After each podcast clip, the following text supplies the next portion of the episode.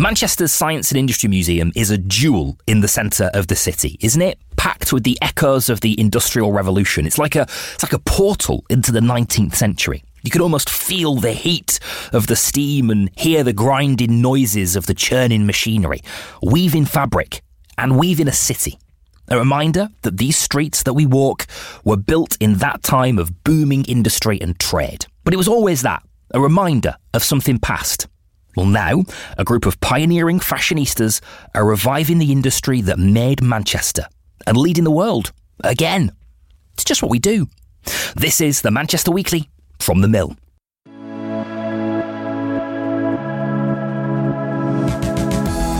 This is the Manchester Weekly from The Mill. I'm Darryl Morris, and Yoshi Herman is the creator and editor of The Mill, Greater Manchester's new quality newspaper delivered by email. Yoshi, hi, episode 3. Episode 3, we've made it, and got an amazing story today from Michael. Looking forward to it.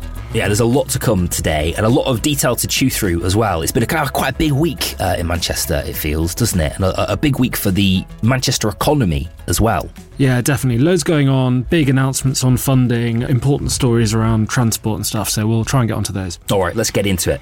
And we'll start with the briefing. Things are moving again. Students are back at university in Manchester and people are interacting with each other, shall we say, a bit more than we have done lately, if you catch my drift. The serious side of that story, though, is that more people are going to be turning to Greater Manchester's sexual health services, and a fantastic bit of reporting from The Mill this week has exposed a major problem in the system. Yoshi, how did we get to this story? Yeah, so our reporter, Jack Fifield, he started picking up the idea from people he was speaking to that there were some problems with the sexual health testing facilities. Effectively, in Greater Manchester, there's one service that covers Manchester, Stockport, Tameside and Trafford, so it's the biggest one in Greater Manchester. It's commissioned by Manchester City Council, and then the other councils sort of throw in some cash to cover it, and it's actually delivered by the Manchester University NHS Trust. But this service, which is called the Northern, it sends out home testing kits so that if you don't have time to go to an STI clinic, or you don't have the inclination to, or you're embarrassed to for whatever reason, or maybe your community means that it wouldn't be seen as a good thing to be doing, you can get these home testing kits. And effectively, Jack has been investigating problems in that system. And he's essentially revealed that it's not working. It's effectively completely broken down. Wow, okay. As in people can't get tests? People can't get tests. So since the weekend, people have not been able to get tests via this NHS system in Manchester and Stockport, Tameside and Trafford. Before that, there was another problem which we've been sort of monitoring and measuring for a few weeks now, which is that even when you could get tests, they became available at 8:30 a.m. in the morning, and they were all gone by, for example, half an hour later or 25 minutes later or 45 minutes later. We used a sort of clever piece of software that effectively checks the form every, 10 seconds. And what that did is it allowed us to put loads of data into a spreadsheet. How many minutes every day were there actually these home testing kits available? And on average, on weekdays, it was only 44 minutes. So that means for the vast majority of the day, if you go on there, you are not going to be able to get one of these kits. And the trust admitted to us when we put in a freedom of information request that they are only giving out 60 tests per day. That was before the system completely broke down over the weekend. It's still down now. So if you go on the website now, on the Northern's website, and you want one of these home testing kits, you will not be able to get one. So what we're doing here is scrutinising how the system works. Clearly it's not working very well. And Jack actually spoke to people in the LGBTQ plus community who have asked friends in London to send them test kits. So they can't get one in Greater Manchester, and they're asking friends in London to send one, because in London they have a very good system, unlimited every day, comes in 3 days rather than the 2 weeks it would come in here. So clearly there's a really deficient system here, and I think it's important that improvements are made. And the local NHS do say they are going to make improvements. Okay, fascinating story and a brilliant piece of journalism there from Jack. You can read more at manchestermill.co.uk. Yoshi, while we're on health, COVID figures, my friend, how are we stacking up? Yeah, so actually COVID rates are now falling in Greater Manchester, only just. It's pretty level, but they're down 2.2% in a week. Rates are still highest in Trafford. They're lowest in Bolton out of Greater Manchester. But, not much change at the moment, nothing dramatic happening. OK. Elsewhere, the Chancellor has delivered his autumn statement this week. You'll have probably seen plenty of this around. Lots of talk of levelling up, a fund for Andy Burnham to dive into, and some name checks as well for various places around the north of England. Here is the Chancellor, Rishi Sunak, in the Commons this week. And today we're providing £5.7 billion for London-style transport settlements in Greater Manchester, the Liverpool City region, the Tees Valley, South Yorkshire, West Midlands and the West of England. OK, lots of point scoring, bravado. Yoshi, what do we actually know? Well, there has been a significant bit of funding here for Greater Manchester. I mean, it wasn't the only city region to get funding. South Yorkshire got it as well. The Liverpool City region got it as well. But this is a significant pot of funding, £1.07 billion.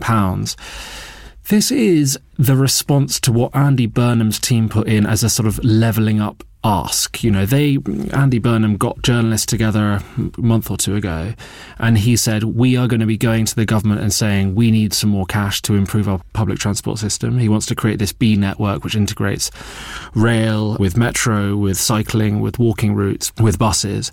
And this funding allows him to do some of that. I don't think it's going to allow him to do all of the things he wants to do. It's going to help with buying electric buses. It's going to help with new interchanges that we already knew about in Bury and Stockport. It's going to help to increase walking routes and cycling routes. But the big thing that's going to stop Greater Manchester from having a London-style public transport system is fares. And this is not going to solve fares. This is a capital investment to build things and buy things. The fares would need to be what's known as revenue funding, which is the day-to-day spending rather than the capital investment for the future.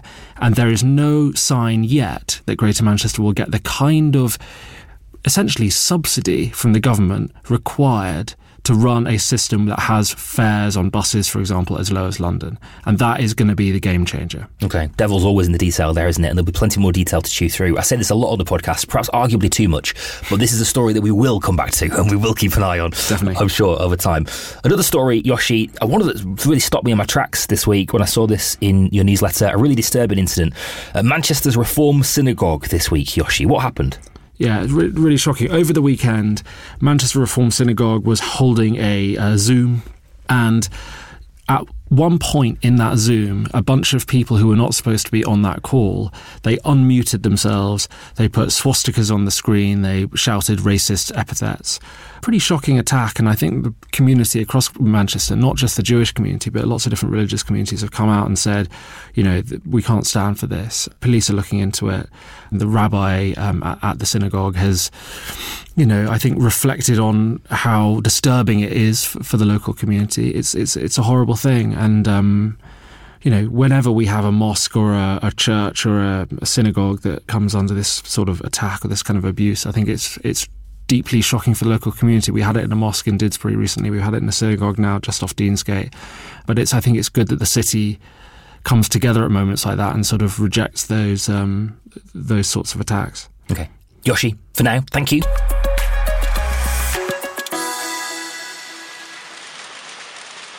You can't walk very far through Greater Manchester without bumping into an old mill or a workhouse or a textile factory.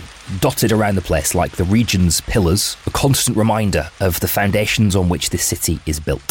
Some of them are enjoying a second life as a bar or a nightclub or an office block. Some of them lay hollow. But a few are now home to a new industry. Well, an old industry, actually. A new version of that old industry that made Manchester. Michael Taylor visited Private White VC, a luxury menswear brand, bringing one of Salford's old red brick buildings to life, and its pioneering owner, James Eden, for The Mill this week. Michael, hi. Hi, Darryl. This story is right at the intersection, isn't it, of some of the big themes of this decade. We're talking levelling up, post-Brexit Britain, sustainability in the environment, and the cultural and economic identity of the north of England. It absolutely is. Manchester was known in the 19th century as Cottonopolis. It was the birthplace of the Industrial Revolution, as we're all really fond of saying, but particularly cotton. And the story was that it was because of the weather, the climate, you know, the rainfall in Manchester. But the business that I visited that's now inhabited by Private White VC, that business has been there through its various ownerships and incarnations in this mill just across the River Irwell in Salford, producing items both for the military or usually supplying major department stores, supplying them with clothing. And it's gone through all sorts of different changes. And now it's not a mill that's been developed for flats. It's not a mill that's been converted into offices or for storage. It's, you know, they're making world-leading luxury menswear that is worn by household names. I was just fascinated by what's going on in there, and I wanted to have a closer look round. And I was lucky enough to be shown round by the owner of the business, a really, really remarkable character called James Eden. And I wanted to find out what made him tick, why he's doing what he did, because, you know, he was a guy who was working in the city in London in finance. His life could have gone in all sorts of different directions, but he's come back to his family-owned textiles business, and there's an amazing story about it. But you're right, Darryl, it also strikes to the very heart of what kind of city Manchester is and what kind of country Britain can be in the future.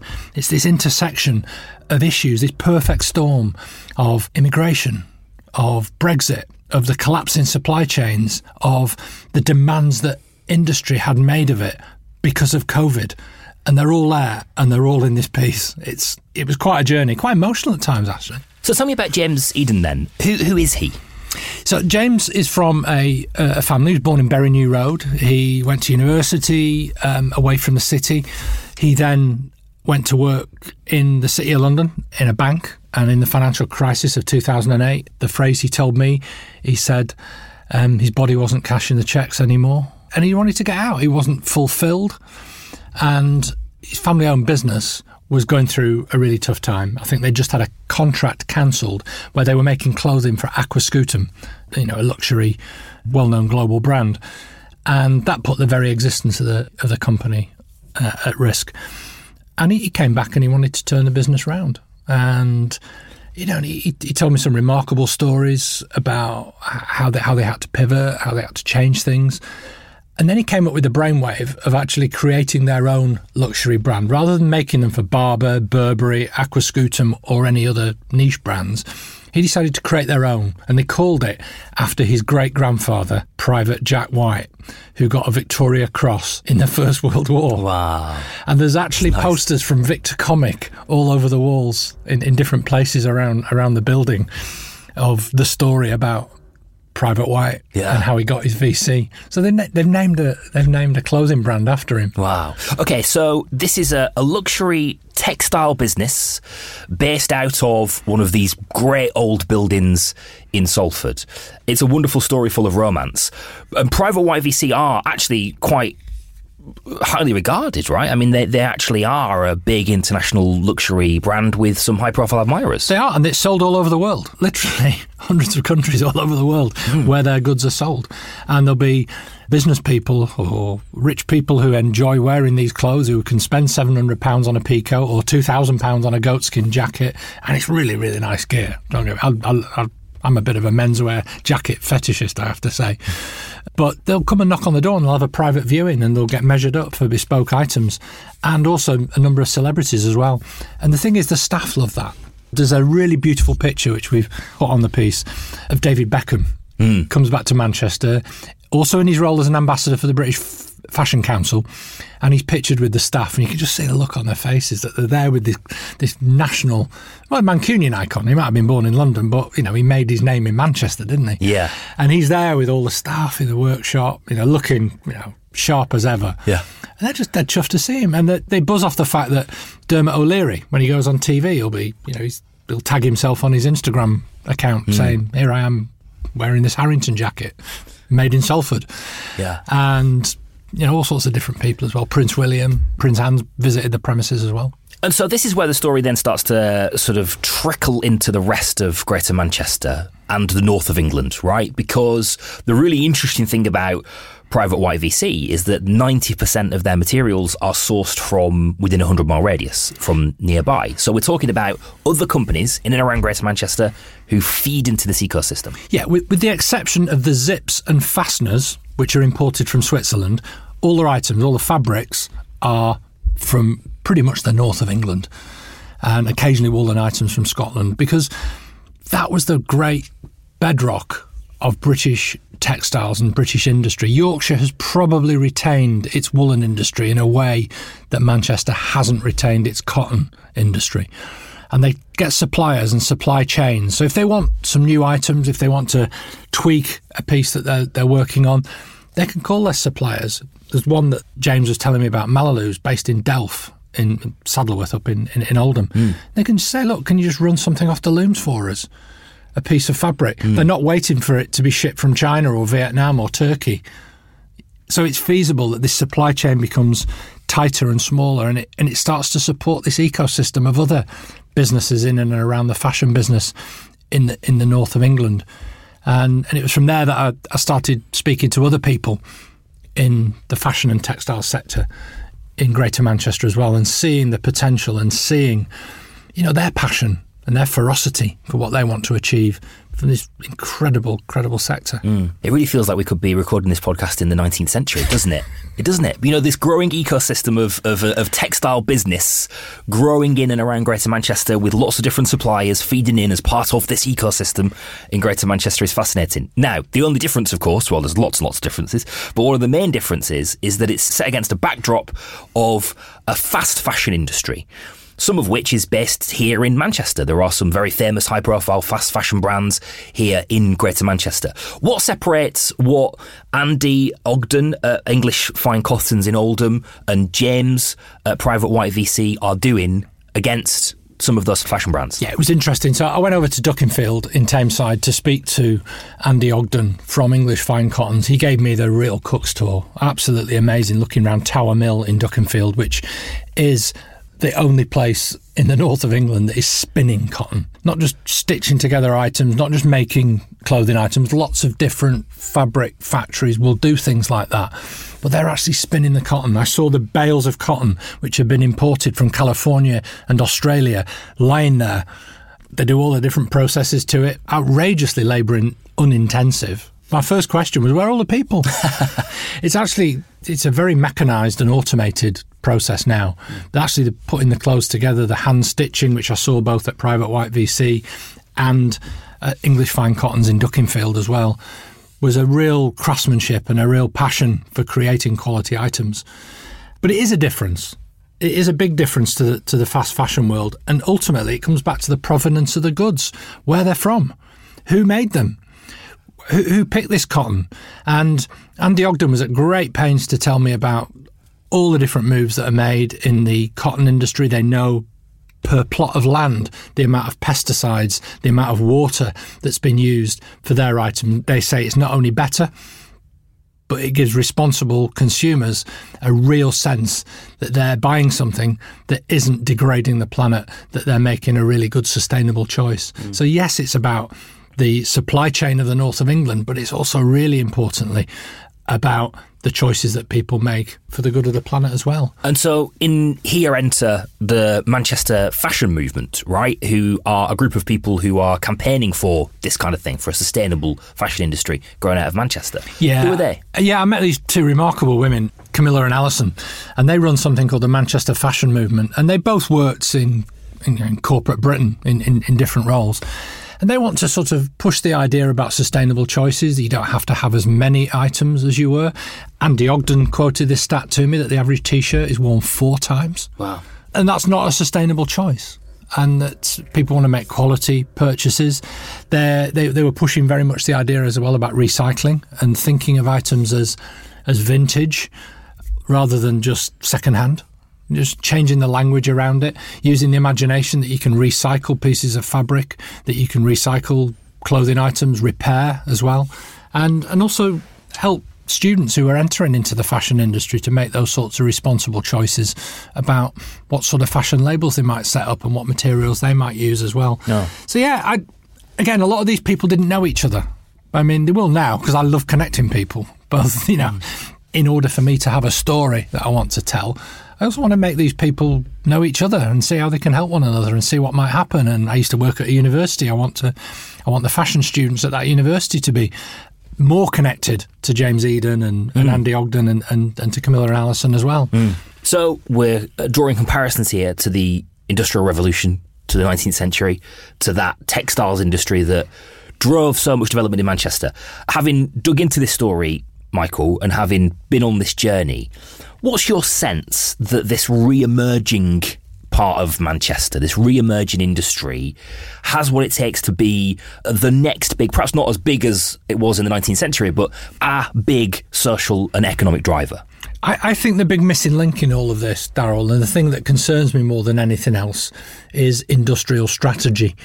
And I know that sounds like a bit of a geekish, wonkish term to be using on a podcast, but both English Fine Cottons and Private White VC did receive government support and grants through a programme called the British Textiles Programme and something called the Regional Growth Fund. So they have had support to create jobs and sustain their businesses in this sector. You know, they do both regard the support that they got as a lifeline. I think for that to be more sustainable in the future, there needs to be some industrial activism. There needs to be a direct policy that supports skills development. And, you know, we'll have seen this in the last week in the Chancellor's budget. We'll have seen different developments to support different sectors. But it needs that kind of intervention. It needs specialist funds. It needs, you know, skill support. And I'm not necessarily seeing that at the moment because it needs to grow beyond just one or two or even half a dozen businesses. Okay, fascinating. You can read Michael's piece in full. ManchesterMill.co.uk is where you need to go subscribe and get the full lowdown on Andy, James and this fascinating re-emerging industry in Manchester. Okay, Yoshi, what's happening in the Mill newsroom this week? Well, it's Halloween coming up and Danny is writing a great feature about sort of spooky folklore that was written about in the 19th century in Manchester, and she's found a really nice new book that sort of recounts some of those stories, including a water witch who lived by the side of the canals. So we've got that coming up this weekend, and in the next couple of days we've got a great piece by Jack Fifield who is writing about the kind of remaining old school Northern Quarter booze, the pubs that are still going in the form that they were 30 years ago, that haven't given in to the sort of tide of, I guess, gentrification, you could say, in the Northern Quarter, but just that, you know, these are pubs that on the one side they have a fancy hair salon and on the other side they have a vintage clothes shop, and they're just sitting there with the same drinkers. And, you know, Jack's been telling me about his visits there. He's been chatting to the publicans, he's been chatting to the regulars, he's met a couple of regulars in three of the different pubs that he's been to. So it's going to be a really, really nice piece. And we'll have that in the next couple of days. Lots of great characters. Looking forward to reading that one.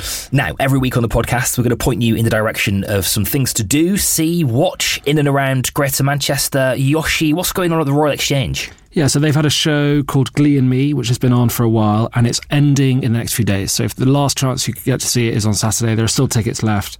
And it is, by all accounts, really interesting. And there is a new BBC series at the moment as well, Yoshi, that links us back to a story we were talking about earlier. That's right. We were talking about the racist abuse at the Reform Synagogue earlier. And there is actually a BBC show about sort of Jewish resistance to the far right in the 1960s. It's on the BBC iPlayer at the moment. And it was actually filmed, or part of it was filmed, at that synagogue. So I think for people who take an interest in the community in the city, it's a really interesting watch. Okay, that's Ridley Road on BBC iPlayer, all 4 episodes there. And my nod for the week is a live show from a pathologist, which I know sounds a bit weird and a bit left field, Dr. Richard Shepherd, who is doing a live show at Sale Waterside on Friday this week. He's got a new book called Unnatural Causes. I've interviewed him on my radio show before, and he's a really engaging guy. He tells tales from his 23,000 autopsies that he's carried out and some of his work solving the mysteries of unexpected and unexplained deaths. He's a fascinating guy, and he's not quite as grim and macabre as it sounds as well. He's very engaging. Dr. Richard Shepherd at Sale Waterside. That's it from us for this week. Yoshi, thank you so much. Thanks very much. Thanks to Michael as well, and thank you for being with us. Don't forget to like and subscribe to the Manchester Weekly wherever you get your podcasts. You know the deal. It helps other people find us, and it means that we can keep making more. And plenty more where this came from in the Mill newsletter. News, events and deep dives into fascinating stories and interesting people. You can get yours in your inbox by subscribing at manchestermill.co.uk